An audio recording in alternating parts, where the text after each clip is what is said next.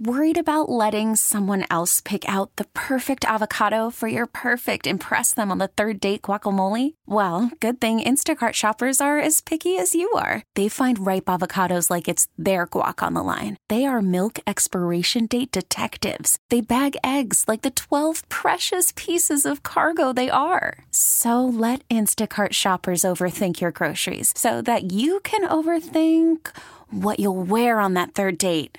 Download the Instacart app to get free delivery on your first three orders while supplies last. Minimum $10 per order, additional term supply. Hiring for your small business? If you're not looking for professionals on LinkedIn, you're looking in the wrong place. That's like looking for your car keys in a fish tank. LinkedIn helps you hire professionals you can't find anywhere else, even those who aren't actively searching for a new job but might be open to the perfect role. In a given month, over 70% of LinkedIn users don't even visit other leading job sites. So start looking in the right place. With LinkedIn, you can hire professionals like a professional. Post your free job on linkedin.com slash recommend today. The Saturday night get-together here on CBS Sports Radio leading up to the Super Week. We've got a guy who will comment on the upcoming Super Game and a whole bunch of other things. It's something we usually deal with the day before the Super Bowl, which they dealt with in advance, and he can only tip his hand so much with us tonight. I'm referring to the Hall of Fame vote, and they will have their official announcement the night before. Here to tell us just a little bit about the process. He's not going to reveal the secret sauce, but we'll uh, see what we can get out of him anyway. NFL author and columnist, Hall of Fame voter, and the host of the podcast, The GOAT, Tom Brady. Gary Myers joins us here on CBS Sports Radio. It's been a minute. Gary, how you doing? I'm doing great, Jody. How are you? Yeah, we haven't spoken for a while. It has been a while, and that's uh, unfortunate. That's my loss and my bad, but we'll rectify that over the next 10 or 15 minutes, or at Great. least we will try. Uh, as I uh, said in uh, your announcement there, um, a little different in your duties as a Hall of Fame voter this year. You guys already had your big meeting, did so virtually. How different was that? You know, as strange as this is going to sound, it really wasn't all that much different. We usually sit in a conf. I mean, just the timing of it was different.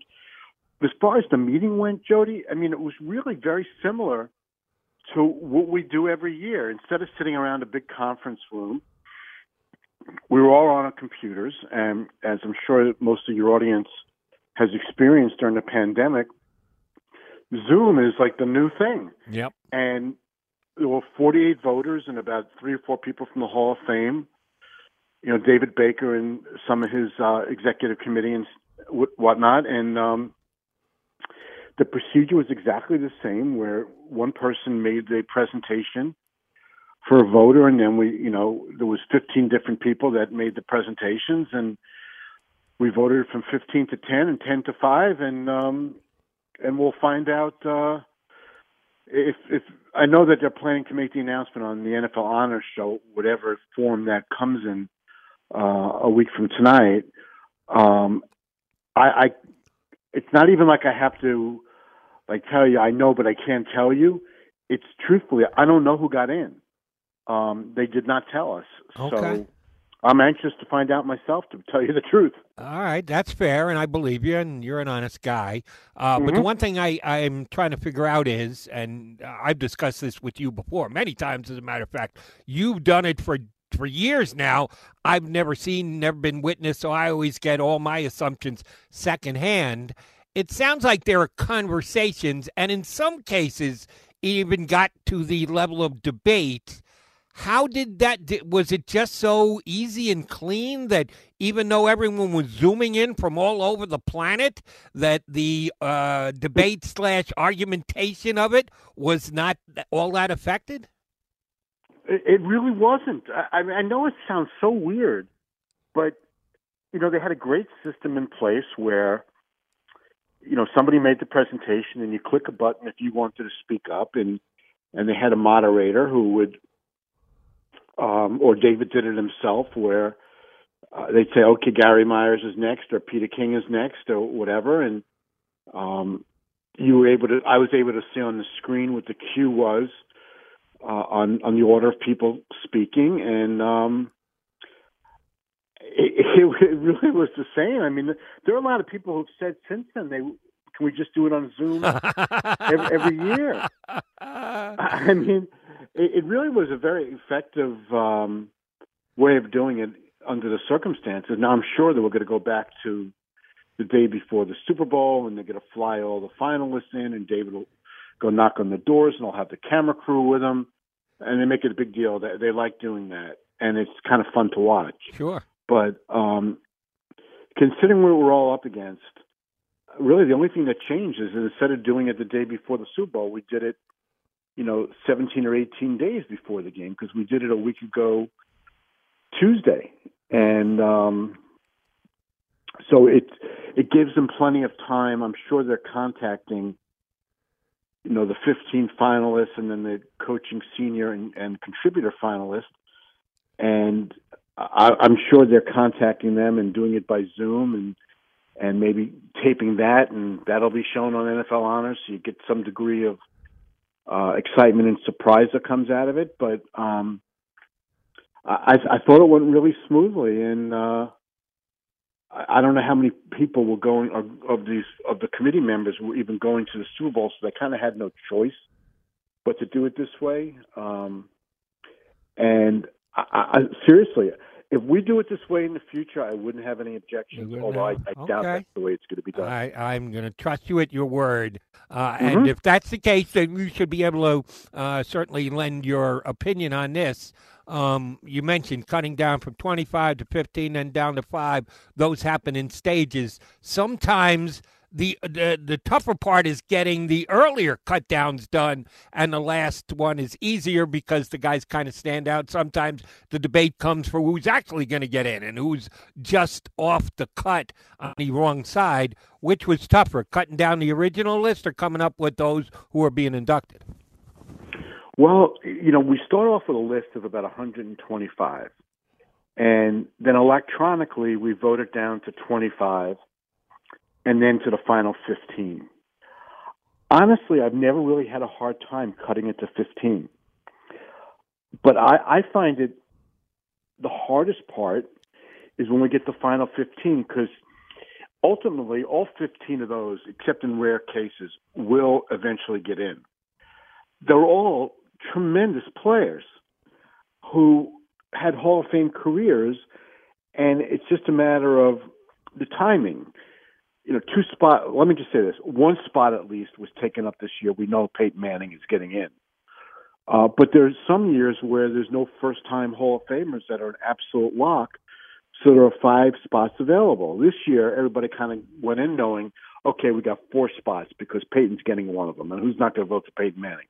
Right. Um, and I had a hard time cutting it from 15 to 10 and 10 down to 5 because um, I, I could have easily voted for any any five of the 15 on the list and felt good about it. Because if you make it to the final 15, Jody, I mean, considering how many players are, are eligible and and and how many great careers they've they've had, there's there's been rather. When you get to the final 15, you are deserving. I mean, you you have already been vetted all the way down to 15. So I think that's a it's a great accomplishment. And then you know one other thing I want to tell you is, and I know that people compare the baseball process where I think they have over 400 voters, Yep. and and football where we just have the 48, and they say, oh well, you know, baseball's better because it's a wider, it's a it's a bigger cross section, and you know a, a bigger uh, electorate or whatever, however you want to call it, and and football is only 48. I'm telling you, we had a nine-hour call to talk about 15 candidates plus the one senior coaching and and um, contributor. I know because of when I when we voted down from the 125 to 25 to 15. There's really no conversation that goes on then, okay? And then there's a tremendous amount of conversation from 15 down to five. Baseball writers get the ballot, and maybe some of them really labor over it, or maybe some of them just have it in their mind who they're voting for. But there's no discussion. There's no vetting of the candidates. There's no back and forth. You know, should we count the steroid? You know, should should the steroids be a consideration? Should they not? You know, uh, should Curt Schilling's behavior since he finished playing should that be a factor? There, there's no like um, open debate where you can really discuss the issues, unless some of these voters just, you know, talk among themselves. Or at least at our meeting, you have an opportunity to be educated about some players you may not know as much about as you do about others. Um, you have an opportunity to perhaps be influenced or your vote changing based on information you didn't have going in um, by listening to really very in-depth debate. I think that's a much better process than just getting your ballot in the mail and maybe taking five minutes and checking off up to 10 names and sticking it back in the mail. I That's would, just my opinion, but I think our process is great. I would say that is certainly a plus for your process as compared to the others. The fact that there is open conversation, and if you went for nine hours for 15 guys, then that was uh, damn good conversation. I can guarantee you that. Gary Myers, Hall of Fame voter, our guest here on CBS Sports Radio. I nice uh, natural transition into the big game next Sunday. Mm-hmm. Uh, the podcast, The Goat, Tom Brady. I think the last time you and I talked, you you, you were formulating a plan to do it, or you yeah. had gotten together with the guys you're going to do it with, and how it was going to uh, hopefully uh, formulate and turn out.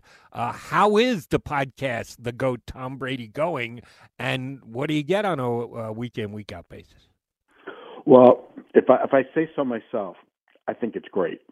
um, I, it, a lot of it was based, uh, say, the the first twelve episodes, which is all we had really agreed to do going into this. It, it was based a lot on my Brady versus Manning book, but really just on the Brady part of it. Although I bring Peyton in for a couple episodes, um, and I, I used the tapes that I put together, the interviews rather that I, that I I conducted when I was doing the book, and then you know I updated by getting some more recent interviews. So Episodes 1 through 12, Jody, are just taking the listener on a journey from Tom being a backup quarterback who didn't throw his pass a pass his freshman year in high school on a team that didn't win a game to being the goat with everything in between the Michigan years, the, all all the stuff that happened in New England, and then getting getting him to Tampa, and that's where the podcast kind of ends, the twelfth episode. But what we've done now starting in mid December, I've done five, and there's going to be a sixth after the Super Bowl of what I would call weekly real time podcast where it's it's based on what was going on at that time. So I've done five of these bonus episodes so far. The most recent uh, was posted on Wednesday, and it was about I brought in um, Tom Brady Sr uh, and then Dan Shaughnessy from the Boston Globe to talk about what the reaction has been in Boston and Patriots Nation with Brady making a Super Bowl uh, with the Bucs instead of the Patriots, obviously. So these bonus episodes have really been, you know, just talking about what's what's going on now. And I, you know, I had Jimmy Johnson, Bill Cowher, Al Michaels, Peter King on it, and so those uh, I, I think have just really been very insightful with a lot of very respected people in the business, uh, giving their perspective on what was happening during the the, uh, the season. So, I mean, if you're into football, it doesn't have you don't have to be a Brady fan um, or a Brady hater, which I know there's some of those. um, if you're just a football fan and you're the Patriots are really the narrative of the first two decades of, of, of this century have really been dominated by the Patriots and Brady, and now Brady with what he's doing in Tampa. So this really, this podcast really tells the story of the first 20 years of the 21st century in the NFL, using you know Brady as as a foundation to tell it. So um, I think it's pretty cool, if I say so myself. And Tom Brady has moved in front of Bill Belichick as being the man to drive the two decades this millennium so far. Ray, We still have a couple miles to go down the road, but Brady has certainly taken the lead. Uh, agree, disagree, confirm, or deny my statement. I would say that going into Super Bowl 55, Tom Brady is basically in a no lose situation. Fair or unfair? Well, I don't think he would look at it like that because if they lose this game, he's going to be devastated because uh, that's just the way he's wired, and I, I couldn't blame him. Um, I think the negative to losing the game is people will say, "Wow, he's lost four Super Bowls." Uh, Jim Kelly lost four Super Bowls. You know, now of course Tom has won six and Kelly didn't win any, but you know, to, you know, Le- LeBron has a losing record in the finals. I think he's four and six. Yep. Six and four is only a couple games over 500. Now he could have won a, easily a couple more of those games, uh, or he could have lost. but he also could have lost them. He didn't. He That's didn't exactly win too many blowouts. He never got blown out, but he also didn't win too many blowouts. His Super Bowl record is unbelievable. The closeness of the games in which he's played. Yeah, I I think that the the largest point differential in any of the games was the game they lost to the Eagles, 41-33, and the the largest uh, margin of victory was 13 to 3 against the the Rams a couple Rams, of years yeah, ago. most recent. But Jody, of his listen, of his first 5 Super Bowls, the largest margin of victory that he had was in the game that they trailed 28 to 3 late in the third quarter and they won by 6 by winning the game in overtime. in overtime, yeah. And I, let me let me ask you this question. I, I thought of this the other day, and I really think it's true. And you never ever would have said this, other than perhaps Tom's first Super Bowl. I don't think there's. I don't have any doubt in my mind that other than the people that are rooting for the Chiefs, Tom is a sentimental favorite in this game. And let me give you two reasons, real quick. One is anybody who's a parent, a mom or a dad, had to just love two scenes that you've seen recently. One is when he was on the field with Drew Brees after the game in New Orleans, and Tom threw was throwing passes to Drew's son, and he threw a touchdown pass, and the kid got all excited. I think that kind of warmed everybody's heart. And then after the game in Green Bay the other day, uh, Tom's son, who's not the son that lives with him, is the son that he had, you know, with Bridget Moynahan. I think he lives in New York he came to the game with um, some friends of, of either Tom or or Bridget, um, and he sat in that cold weather in Green Bay, and we saw that fil- that uh, clip of Tom walking over to the bottom of the lower deck at Lambeau and asking the security guard to let his son through, and he was hugging him and talking about how cool this is, and I mean, I related to that so much from my my son's days of pitching high school baseball. I mean, he was the athlete, not me. But you know, after they won a playoff game in, in high school, as soon as he met with his team, he ran over to me and gave me a big hug, and you know, was telling him I love him and how proud I am of him. I, I just think that was such a relatable situation to watch Brady hugging his son in the stands, basically after that game. I mean, is there a parent who who didn't look at that and go, "That is like the coolest moment." And I just think, I just think that is have, it combines, and, and you know, his parents having gone through COVID, and now they're good, and his, his dad saying it was a life and death situation for him, and now they've thankfully recovered, and they're both going to be in Tampa for the game. His mom is a cancer survivor. I mean, again, unless you have money on the game on the Chiefs, or you're a big Chiefs fan, which is certainly understandable. I don't know how like the average casual NFL fan or even a fan of another team is not saying, you know what? It would be a really cool story for Brady to win this Super Bowl. Yeah, I, Um, I'm, I'm not going. You're doing a podcast about him, so I'm going to tell you, Jet fans aren't going to root for him. Bills fans aren't Well, root let, let me him. tell. I want to Jealous something, Jody, okay? individuals that he's got the greatest life on the face of the planet aren't going to root for him. He's a more likable guy than he was five years ago or 10 years ago. I will certainly give you that much, but I don't think it's 95 5 here across the country. I wanna- Everyone wanna holding hands and rooting for Tom Brady. one of one of my best friends is about the most fanatical Jets fan that I know. He's got four seats that he paid a ton of money for in that coaches club at MetLife Stadium, right behind the Jets bench. I mean, he is hardcore, and with the financial investment to back it up. Okay, I mean, he, he's hated Brady and the Patriots probably as much as any Jet fan on the face of the earth. After he saw Brady and, and Brees's kid um, after the game. He texts me. He goes, "I got to root for Brady against the Packers." And after they beat the Packers, and he saw the thing with Brady and his own son, he goes, "How can you not root for this guy? I'm, I'm separating my feelings that I had for him when he played for the Patriots. I'm not saying this because I'm doing a Brady podcast. I mean, truthfully, I, I think I'm very objective. I, I've gotten to know Tom. I haven't talked to him all season, uh, but you know, I got to know him when I was doing the book. I happen to like him personally, but that hasn't impacted my objectivity at all. Okay. And I, I just feel, based on talking to some friends and hearing things and reading things, that that the public perception of Tom now is, wow, let's really embrace what we're watching here. This is a 43 year old guy who's on the verge of winning his seventh Super Bowl. I mean, they, they, we're never going to see this again, Jody. And I don't know why, like the average fan without a stake in this game would root against it happening. Okay, I, will tell you. I, will tell you. you know me well enough. This has nothing to do with. I mean, I don't have a personal stake in this um, at all, and I, I'm just telling you, like I, I feel.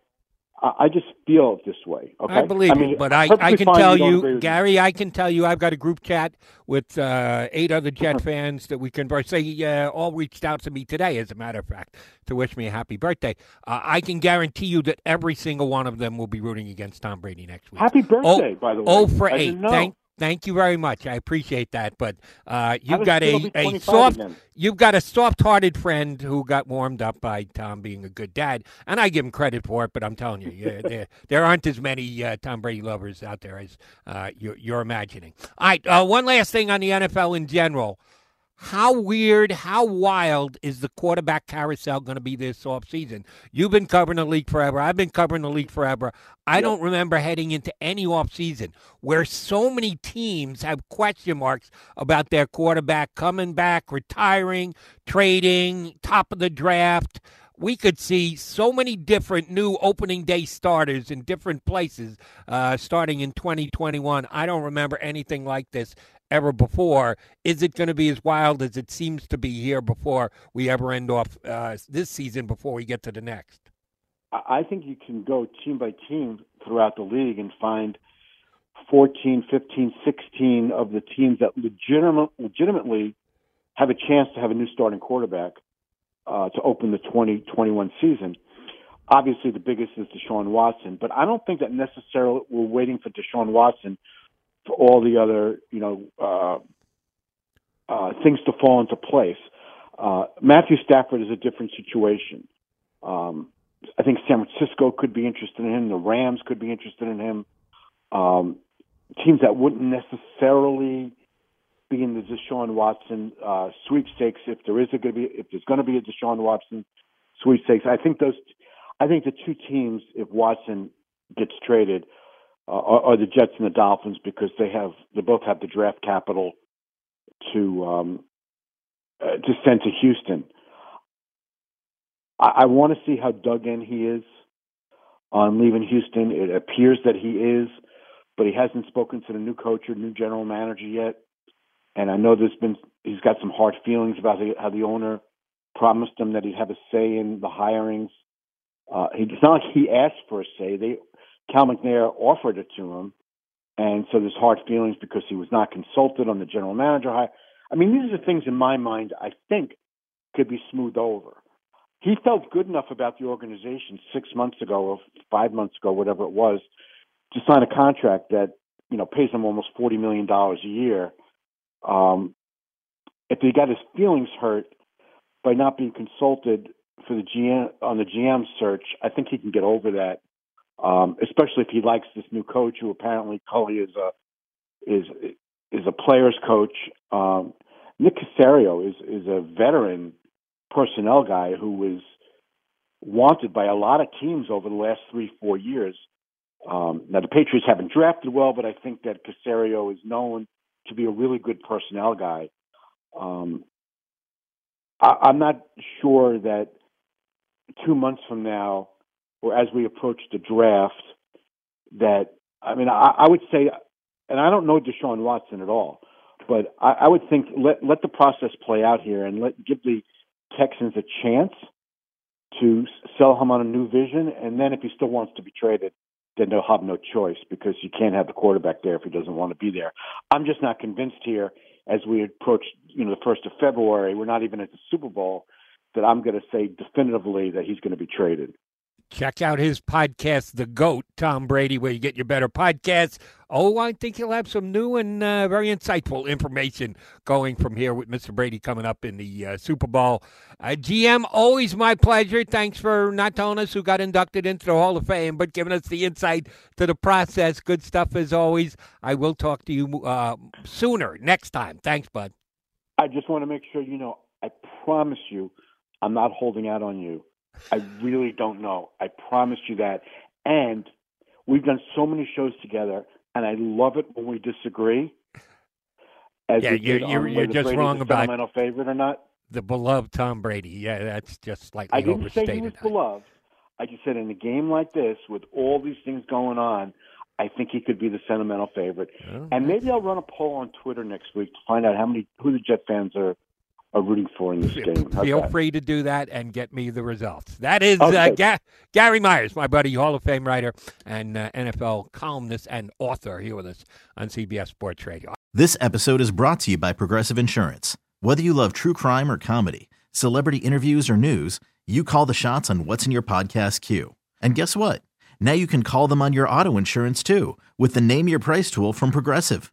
It works just the way it sounds you tell Progressive how much you want to pay for car insurance, and they'll show you coverage options that fit your budget.